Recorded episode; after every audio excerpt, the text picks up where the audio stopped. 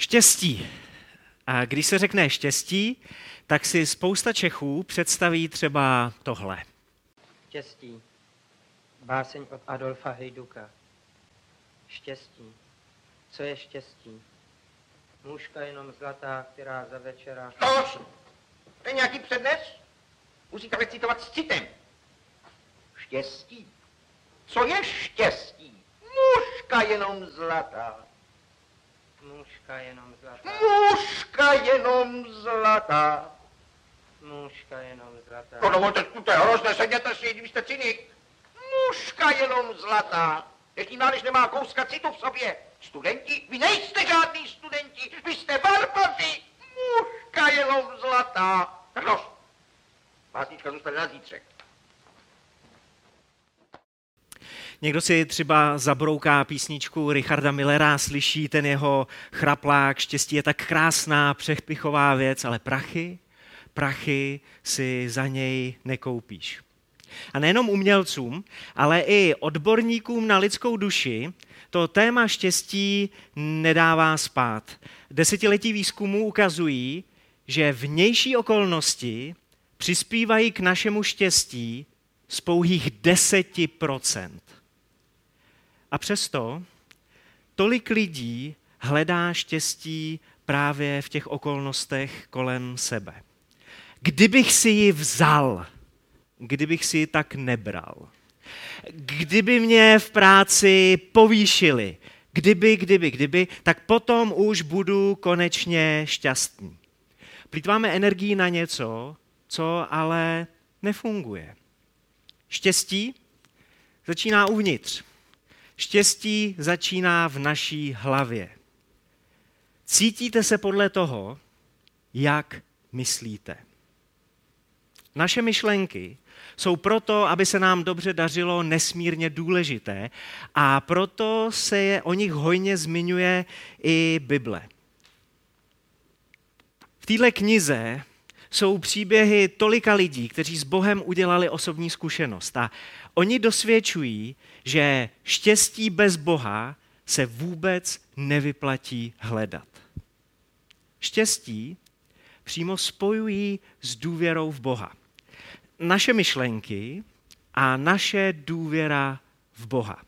Tak přesně o tom mluví Izajáš. Starozákonní prorok ve 26. kapitole stejnojmené knihy ve třetím verši.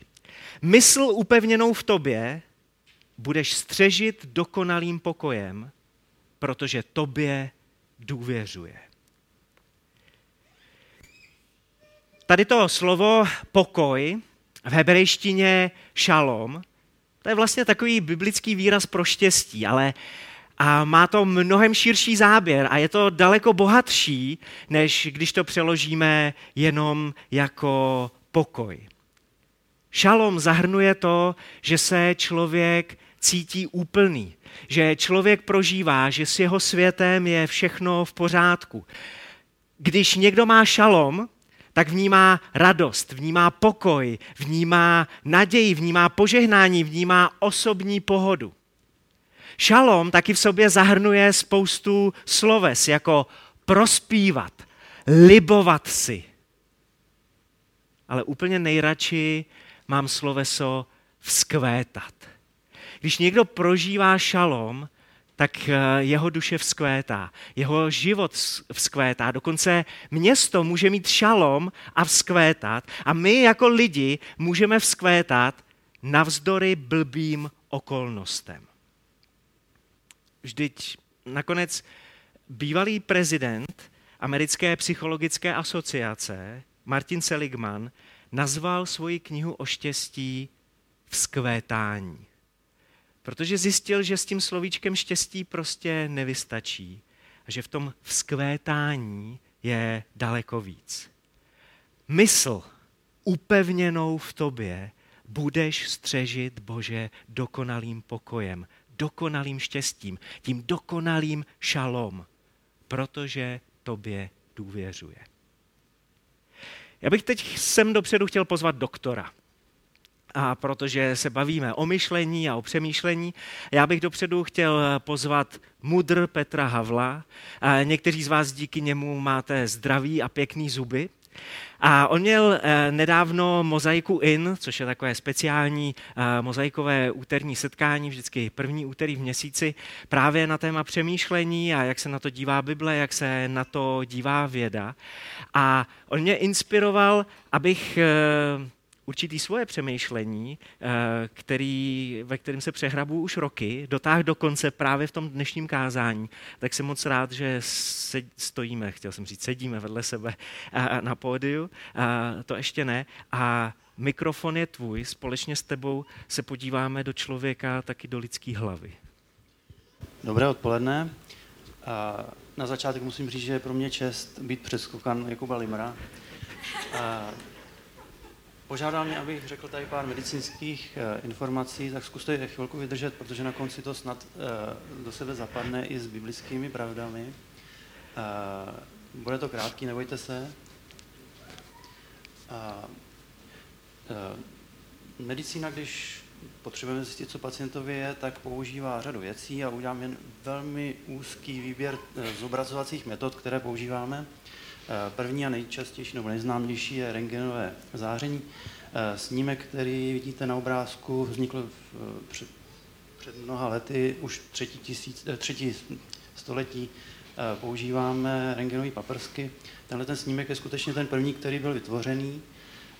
Jako správný výzkumník pan Rengen ozářil nejdřív svou manželku, což, což reprezentuje ten, ten prstínek. Dneska už je sundáváme a samozřejmě e, rengenové přístroje se posunuly hodně dál. Tady máme dokonce e, snímač, který vytváří 3D zobrazení. Je to komputerová tomografie, e, ta věc váží asi tunu. Dokáže zobrazit dokonce oproti klasickému rengenu i tak trochu měkké tkáně. Tady vidíme několik řezů mozkové tkáně. Dnešní modernější přístroje už neváží tunu, ale mnohem méně. Je to takové vylepšené eh, CT eh, vyšetření, máme ho i v práci od doby, kdy ho tam máme, tak máme eh, jak si posunuto na vyšší level i diagnostiku naši léčbu a jsme za něj hodně vděční. Dokáže také ukazovat nejen kostní a zubní tkáně, ale i ty měkké. Můžeme. A další vyšetřovací metodou jsou ultrazvuky. Tady vidíme z bříška miminko. A to ale není zase tak kvalitní a ostré, jak vidíte. A, a proto ty metody se zdokonalují taky a můžeme se eh, dívat i na barevné odlišnosti. tak, abychom dokázali přesně identifikovat ty, eh, ty tkáně, které potřebujeme. A teď už jo. A Tady ten snímek eh, není o tom, že jako miminko nám signalizuje, mami je všechno v pořádku tady dole, a nebo tam nahoře, dneska nad Pardubicem a vyhrajeme, sorry Pardubáci. A, ale eh, chci tím, chci tím obrázkem říct, že eh, čím dál víc a podrobněji počítačová technika promlouvá do našich zobrazovacích metod, což uvidíme za malou chvilku. Můžeme další? Tady vidíme trošku nekvalitní obrázek, ale to je Eh, stejně tak jako ten ultrazvuk, eh, něco, co vlastně pacienta nezatěžuje tím rengenovým zářením a vlastně mu eh, vůbec nějak neškodí, což je magnetická rezonance. A jak vidíte, oproti třeba i tomu CT, i tomu ultrazvuku ukazuje ty tkáně mnohem podrobněji a detailněji. Když si koupíte telefon, tak vás zajímá i foťák v něm a tam je spousta takových těch bodů. Počítá se na megapixely, tady v tom 3D zobrazení jsou to oxely, to není důležité ale důležité je, kolik jich tam je a e, neustále ty počítače dokážou dopočítávat podrobnější a podrobnější informace k tomu, aby to zobrazení bylo precizní, detailní a ostrý. A k tomu máme samozřejmě další vyšetřovací metody, kdy měříme nejen, nebo zobrazujeme nejen anatomii, ale i e, nějaké fyziologické jevy, tady je třeba EKG, měří se EEG a další. A když se to dá dohromady, můžeme, tak dokážeme zobrazit i Eh, velmi detailně mikroskopicky, třeba v tomto případě mozkovou tkáň, tady uprostřed je jedna mozková buňka a okolo ní je spousta spojů. A tam v oblasti té šipky dokážeme dokonce dnes zobrazit i ty myšlenky, o kterých Jakub mluvil. A můžeme dál. A Existuje i nová technologie, která ještě není k dispozici k běžnému použití, ale je dokonce tisíckrát detailnější a ostřejší, než jsou ty nejpreciznější magnetické rezonance. E, prozatím je v patentovém řízení, ale předpokládá se, že tenhle ten přístroj, který e, pracuje na bázi infračervených paprsků, bude dokáže, dokáže nejen zobrazovat ty myšlenky, ale je dokonce číst a přes počítač je dokonce převádět do mluvené řeči. Takže pacienty, kteří z nějakého důvodu nejsou schopní prostě se vyjádřit, tak vlastně budou skrz počítač eh, se moci s okolím domluvit. Takže to je další budoucnost vlastně eh, zobrazovacích metod. Můžeme dál. A, a teď eh, se podíváme trošku na to a směřujeme k těm biblickým věcem. Můžeme? Tady ten obrázek už jsme měli tam před chviličkou a tam je, tam je vidět prostě zobrazená jedna myšlenka. Myšlenky můžeme mít v podstatě v zásadě dvojí, buď takové ty zdravé, pozitivní, konstruující, anebo za B. E, říkáme toxické, jsou to ty destrukční, ty, co nás ničí, ty, co ničí naše okolí, e, ty, které mají mnohem větší dopady, než jsme si mysleli. A ne náhodou ty obrázky e, zobrazují porovnejte si paralelu v Bibli. Ta toxická myšlenka je tma a ta pozitivní je světlo, takže si přiřaďte. A je k tomu e, dobrý říct i třeba takovýto povídání našich babiček, když jsme něco vyvedli, když jsme byli malí, to by se zatemnil mozek, co? A dnešní psychokouči tvrdí, že až dvě třetiny mozku dokážeme nějakým hněvem a tak dále vypnout. A pak jednáme nereálně nebo neadekvátně. Takže to je, to je asi k tomu zobrazení. Jen krátce, lidský mozek dokáže zpracovat asi 40 tisíc trilionů operací za sekundu a my zpracováme denodenně asi 30 tisíc myšlenek. Je potřeba, aby jsme je nějakým způsobem třídili nějakým způsobem s nimi nakládali, ale ten nepoměr toho, co mozek zvládne a co musíme dnes být zpracováme asi pětkrát tolik informací, co naše rodiče, eh, tak eh, pořád ta úžasná struktura, náš mozek dokáže všechno tohleto eh, hravě a velmi rychle zvládnout. Dokonce se tvrdí, že asi díky dlouhodobým toxickým myšlenkám, a to tvrdí křesťanský doktoři, odhadují, že asi 75% somatických onemocnění, to je to, když prostě bolí tělo, je způsobený dlouhodobým působením toxických myšlenek a až 95 psychiatrických onemocnění je tímhle tím způsobem. Takže uh, myslím si, že to je něco, co jsem tady vlastně dneska chtěl říct, jak důležitý je vlastně uh, to, jak myslíme, jak ty myšlenky třídíme. A, um, Moje, můj poslední slide uh, jsou odkazy, tak si dovolím je přečíst. Kniha toto zákona, ať se nevzdálí od tvých úst, rozdílnej nad ním ve dne v noci, abys mohl bedlivě plnit vše, co je v něm zapsáno. Potom tě na tvé cestě bude provázet zdar, potom budeš jednat prozíravě. Uh, kdo z nás by nechtěl, abychom byli úspěšní v životě, kdo by nechtěl jednat moudře? A k tomu nás uh, Bible vybízí. Jen rozjímej nad ním. Nepotřebujete být pastor, nepotřebujete být půstu, nepotřebujete být 20 let věřící, ale uh, Bible nás vybízí přemýšlej nad tím, co jsem ti napsal.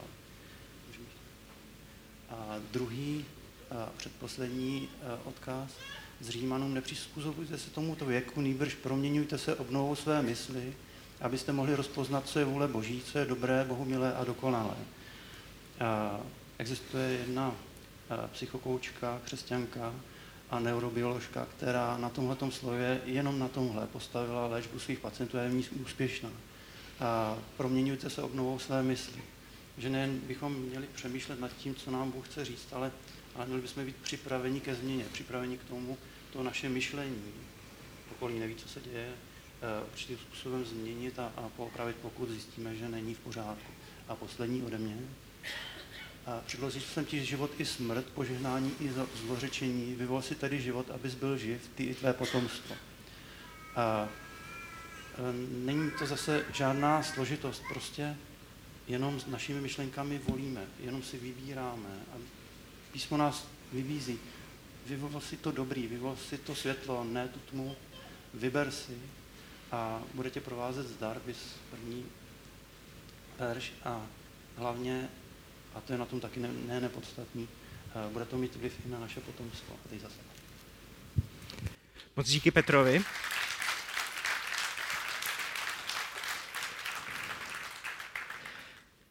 Díky za ten medicínský exkurs do uh, lidského těla, do lidské hlavy, ale taky do lidského ducha pomocí Bible, pomocí uh, Božího slova. A v té druhé půlce, v té druhé části se budeme věnovat tomu, jak uh, pracovat s těmi toxickými myšlenkami, jak uh, je dostat pod kontrolu, jak je vyhodit ven, jak je vyhodit někam do popelnice a jak pěstovat ty zdravé myšlenky, ty dobré myšlenky. A k tomu nám poslouží uh, taková cesta, vlastně detox mysli. Uh, Petr tady zmínil neurobioložku uh, Karolínu Lív, uh, pokud přechylujete, tak Karolínu Lífovou. A a ona napsala několik knížek, kdybyste se k tomuhle tématu chtěli věnovat víc podrobně, zapněte si mozek, nebo Kdo mi vypnul mozek, jsou knihy, které najdete i v češtině. A ona v těch svých knihách, a to pro mě bylo určitou inspirací pro dnešek, mluví o 21-denním detoxu mysli. Takže teď se podíváme na takových pět kroků, jak si debordelizovat hlavu. A na tenhle proces vám bude stačit minuta až minuta a půl denně u každého z těch kroků. Takže to není nic, jako nad čím byste museli trávit hodiny a hodiny denně. U každého toho kroku se zastavte minutu až minutu a půl, ale je důležitý, abyste tomu skutečně věnovali těch 21 dní. A to proto, že během těch 21, 21 dnů se mění i to, co máme v té hlavě fyzicky struktura mozku a zapíšou se tam ty dobrý a zdraví myšlenky a pomůže vám to připravit půdu i pro budoucnost. Tolik lidí prožívá bezmoc tváří v tvář tomu, že má dostat svoje myšlenky a svoje emoce pod kontrolu. Ale jde to. A poštol Pavel ve 2. Korinským v 10. kapitole, 4. až 5. verš, jasně říká, zbraně našeho boje nejsou tělesné, ale od Boha mají sílu k boření hradeb. Jimi boříme výmysly i každou nadutost, která se staví proti poznání Boha. Jimi podmaňujeme každou myšlenku k poslušnosti Kristu. Jde to, ale jak už jsem říkal na začátku, nejde to oddělit od Boha a od jeho působení. Možná ještě hezčím způsobem to popisuje The Message, anglický parafrázovaný překlad, protože se dívá ještě kousek za. A ten říká, pořád 2. Korinským 10, 4 až 5. Máme účinné boží nástroje na rozbíjení deformovaných filozofií, na bourání bariér, které vyvstaly proti pravdě boží. Vsazujeme každou zaběhlou myšlenku a emoci a každý takový podnět do struktury života sformovaného Kristem. Moc se mi líbí, jak se tam mluví o těch zaběhnutých myšlenkách nebo zaběhnutých emocích. Nedávno jsem se bavil s jedním člověkem a ten mi říkal, že má pocit, že má v hlavě totální chaos. Jako kdyby mu tam ty myšlenky pořád běhaly z jednoho konce na druhý. Chvíli jsou tady, potom zase tady, jako by se nedali chytit ani zastavit. Ale Pavel říká, že my ty myšlenky můžeme srovnat do latě. Můžeme srovnat pod autoritu Ježíše Krista. A k tomu je potřeba, aby jsme je pojmenovali, dali jim nějaký nálepky, aby jsme si je tak trochu vyndali z hlavy, třeba na papír, o tom budeme za chvilku mluvit. Nebo proto se říká, že sdílená starost poloviční starost. Protože když se někomu svěříte, tak už ty temné myšlenky, ty toxické myšlenky, to, co vás straší, to, co se vám honí hlavou, si prostě vyndáte ven během toho povídání s druhým člověkem. A když si ty myšlenky vyndáme takhle ven, třeba když si jich pár napíšeme na papír, tak zjistíme, že těch strašidel není tolik kolik jsme si třeba i mysleli. Oni tam jenom strašně rychle běhají a my je vidíme rozmazaně. Jsou to takový morčátka, ale my zjistíme, že jsou třeba jenom čtyři. Ty temný strašidla, který v hlavě aktuálně máme. Potom ztrácejí sílu opanovat náš život a paralizovat naše rozhodování. Tak se pojďme bleskově podívat na těch pět kroků debordelizace naší hlavy. Prvním krokem toho detoxu je zachycování.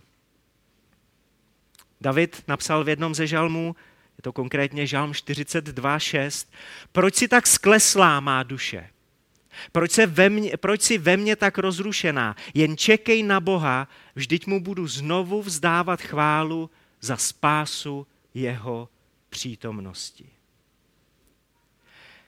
David tady mluví se svojí duší, mluví ke svojí duši a vlastně říká, že se potřebuje chvíli soustředit na to, co se v něm děje. Čekej, čekej, zastav se, věnuj tomu chvíli. Ale nečekej jen tak. Čekej na Boha. Nech, aby vo, je, nech jeho, aby ti pomohl srovnat ty tvoje myšlenky a tvoje emoce. Protože když o tom všem budeš přemýšlet sám, tak si z toho akorát zblázníš. Vždyť mu zase budeš vzdávat chválu. To, co zažíváš teď, nebude trvat na pořád. Neboj se, duše, uklidňuje svoji duši David. Zase to bude lepší. Bude to lepší, když se tomu budeš věnovat, změní se to k lepšímu. Na začátku prostě potřebujeme jenom to, na chvíli se zastavit a říct si, co se to teď ve mně děje. Prožívám strach, prožívám radost, prožívám nějaký stres. Vůbec dovolit si zastavit se a říct si, co se teď děje. Tím druhým, krok, druhým krokem detoxu je uvažování. Proč se to ve mně děje? Prožívám ten strach proto, že mi někdo něco řekl, třeba eh, jsem se jsem postavil dopředu a nikdo mi pak za to nepoděkoval a tak si myslím, že to dneska bylo totálně blbý. Je to proto, že něco takového se teď ve mně odehrává. Prožívám strach, protože jsem něco viděl nebo slyšel. Před nějakou dobou, když jsem nebyl doma, tak mi volala Karolínka, že náš David viděl na YouTube nějakou strašidelnou ukázku. My mu to dost hlídáme, ale tohle se mu tam prostě nabalilo a teď to zahlíd a vyřadilo ho to na tři dny. Emocionálně, prostě on si s tím nedokázal poradit. Něco vidíme, něco slyšíme a má to na nás vliv. A taky se v tomhle kroku, v tom kroku uvažování rozhoduju, jestli chci tu toxickou myšlenku dál nosit sebou, nebo jestli ji hodím do popelnice. Jestli chci, aby se nějaká toxická myšlenka stala součástí mých vzpomínek a mojí paměti, a nebo jestli místo toho budu pěstovat nějakou zdravou myšlenku, jestli chci jít dál. A ne vždycky je takovýhle přemítání příjemný. Kazatel, kniha Kazatel v Bibli eh, je z pera nejmoudřejšího ze všech lidí, krále Šalamouna. A on na jednom místě, a on na jednom místě říká, Kazatel 7.3, lepší je hoře než smích, neboť zachmuřelá tvář prospívá srdci. No na první dobrou s tímhle nemůžete souhlasit. Ale on tady popisuje jeden životní paradox. Uh, oni jsou tam totiž taky další verše, ale tímhle to začíná, ale u tohle to nesmí skončit. Lepší je hoře než smích znamená, že potřebujeme umět přemýšlet, nebo dokonce mluvit o tom, co nás trápí, čeho se bojíme. Potřebujeme mlu- umět mluvit a přemýšlet o těch nepříjemných věcech. A to je to hoře na začátku. A teprve potom s tím můžeme pracovat. Abychom se cítili lépe, tak se paradoxně někdy na začátku musíme cítit hůř. To říká Šalamoun. A některý lidi se bojí přemýšlet o svých myšlenkách. A proto si nechtějí udělat ten čas. Proto se nechtějí zaposlouchat do toku svých myšlenek. Radši je chtějí něčím přehlušit.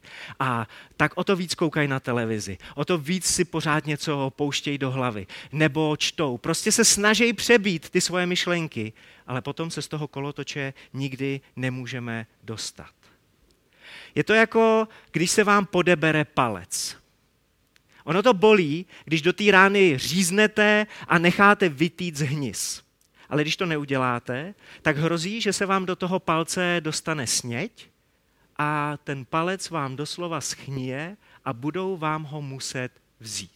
Z duší je to trošku komplikovanější, ale i tam funguje to, že musíte do věcí říznout, nechat vytýct to zlý a temný, aby vám bylo potom lépe. Součástí toho našeho uvažování taky je, že si potřebujeme přiznat, že každý člověk má svoji temnou stránku. A s tou se zase nepoperete sami. A dokud se s ní nepoperete, tak nikdy nemůžete být šťastní.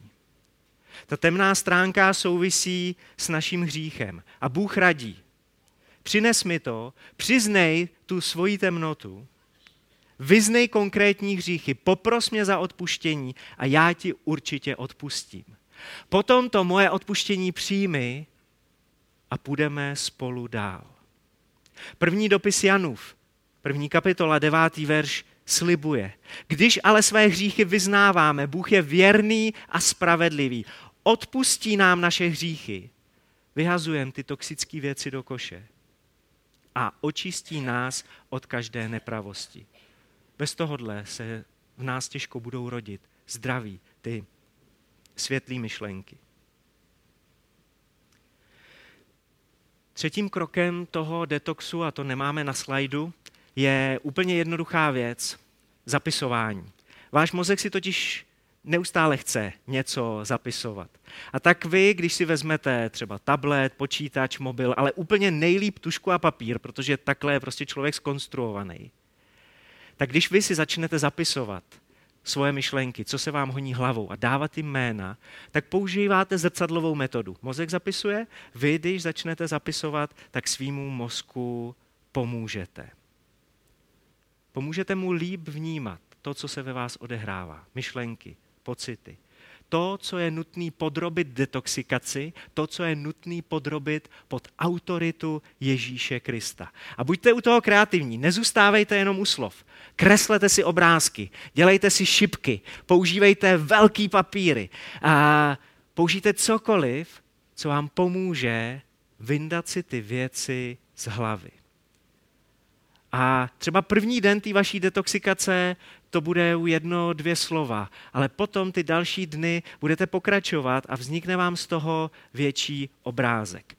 Když si totiž něco zapíšete, tak to potom snadněji přepíšete. Když si zapíšete nějakou tu toxickou myšlenku a vyndáte si ji z hlavy a tohle strašidlo pojmenujete, tak ji v tom dalším kroku můžete přepsat. A to je čtvrtý krok toho našeho detoxu, té naší debordelizace hlavy, a to je přehodnocení. Existuje několik typických postojů, kterými vysvětlujeme, co se nám v životě děje. A často to funguje jako taková spirála, smrtící spirála, která vás stahuje dolů. Protože nejdřív začínáte na osobní úrovni. Dejme tomu, zkuste se vžít do role nějakého obchodníka. Do role někoho, kdo se snaží svým zákazníkům prodat zboží. Ale máte totálně blbej den a vůbec se vám nedaří. A když si to zdůvodníte osobní toxickou myšlenkou, tak vás eh, napadne třeba, určitě si o mě ty zákazníci myslí, že jsem idiot. Jsem prostě smolař. Neumím nic prodat.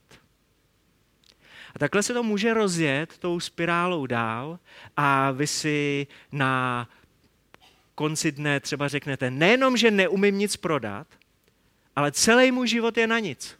Takhle to bude pořád. Ale ta spirála má ještě dno, že se můžete dostat ještě hloubš, když si řeknete, a takhle to bude vždycky. Už se to vůbec nikdy nezmění. Pavel ale říká, že naštěstí, teda díky Bohu, máme účinné boží nástroje, jak vzít nějakou lež, jak vzít nějakou toxickou myšlenku a začít proti ní bojovat s boží pravdou. A není nic lepšího, není nic efektivnějšího, není nic účinnějšího, než právě bojovat s pravdou z Božího slova. Vzít si na pomoc boží myšlenky o nás, aby v nás rostly ty zdravé myšlenky o nás nebo o Bohu. Takže pokud si říkáš, jsem idiot a jsem smolař, tak Bůh říká, nejsi idiot. A ty můžeš jako král David promlouvat ke svojí duši a zítra, až začneš svůj detox, tak ráno začít, nejsem idiot. Otevřete oči a řeknete si, nejsem smolař, jsem boží dítě. A Bůh mě miluje a ve všem mi pomůže. Mě se nikdy neomrzí, a neojí Nikdy mi nevyvane Římanům 8, 38 až 39, protože to je přesně ten detox božího slova, který můžete použít na tuhle toxickou myšlenku. Jsem přesvědčen, že ani smrt, ani život, ani andělé, ani mocnosti, ani přítomnost, ani budoucnost, ani moci, ani výšina, ani hlubina, ani žádné jiné stvoření. Prostě Pavel se snaží dopředu uh, znát všechny tvoje protiargumenty, když si říkáš, že jsi idiot a smolář. A říká nic, nic, nic, nic, nic. Vůbec nic nás nemůže odloučit od boží lásky, která je v Kristu Ježíši, našem pánu. Nejsem idiot, nejsem smolář, Bůh mě miluje a vždycky mi ve všem bude pomáhat. A na té své kartě, kterou jste dneska dostali při příchodu na schromáždění mozaiky, najdete další příklady z Bible, další příklady z Božího slova. A to v tom, jak bojovat s tou lží, s těma toxickýma myšlenkama, které se vám můžou honit hlavou. My se ale teď společně podíváme na pátý krok toho detoxu, a to je dosažení. Protože nestačí jenom, když si sednete a budete si minutu přemýšlet a, a nestačí, když si budete minutu uh, uvažovat a nestačí, když si budete minutu něco psát. Dokonce ani nestačí, když dojdete k tomu čtvrtému kroku a, a budete přehodnocovat minutu nebo minutu a půl. Potřebujete taky začít to žít. Pátý krok dosažení, to je chvíle pro nějakou akci. To je chvíle pro skutek víry, chvíle pro krok víry. V tomhle posledním kroku vám pomůžou otázky jako, jaký mě teď napadají cesty, po kterých se můžu vydat. Jaký další možnosti ve svém životě vidím. Co bych teď rád podniknul, co bych teď rád vyzkoušel, co jsem teď připravený udělat.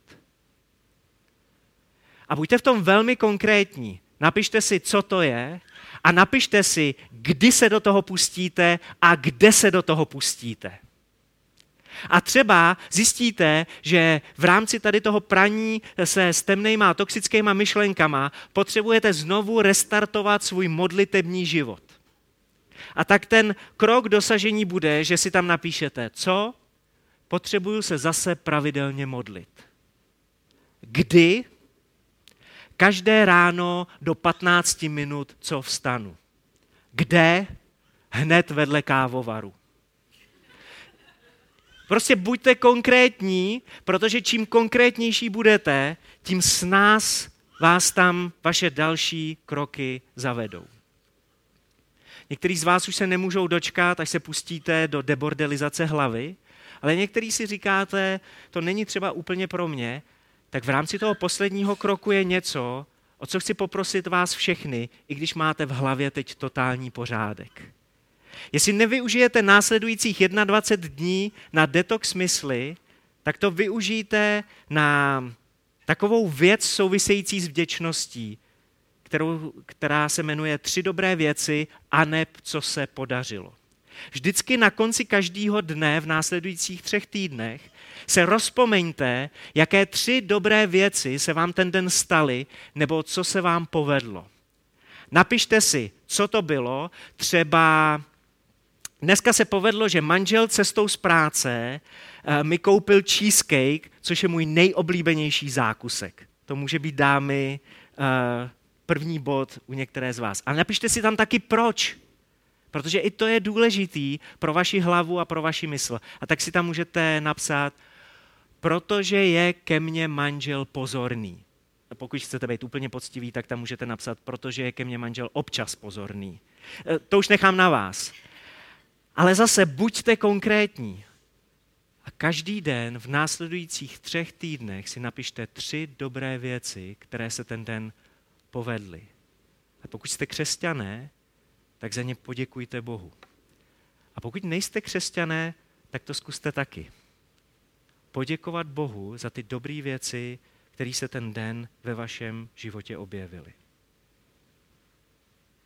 Konečně, bratři, a tím skončíme, citátem opět eh, od Apoštola Pavla z jeho dopisu Filipským ze 4. kapitoly 8. až 9. verš. Konečně, bratři, nebo nakonec, bratři, přemýšlejte. Zase je to tady.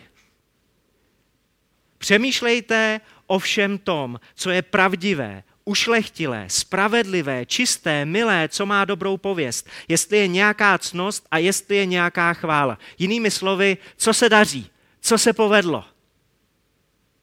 O tom přemýšlejte, protože bez toho si dobrý myšlenky nevypěstujete a bez toho toxické myšlenky neporazíte. Ale potom Pavel ještě říká, čemu jste se naučili, čemu jste se naučili třeba dneska v mozaice. Co jste přijali a uslyšeli i spatřili u mne nebo u někoho jiného, kdo tohle žije, to dělejte. Říká, přemýšlejte, ale taky to dělejte. A Bůh pokoje, zase je tady ten šalom. Zase je tady ten šalom, kterým jsme dneska začínali. A Bůh pokoje, Bůh více než štěstí. Bůh šalomu bude s vámi. Amen.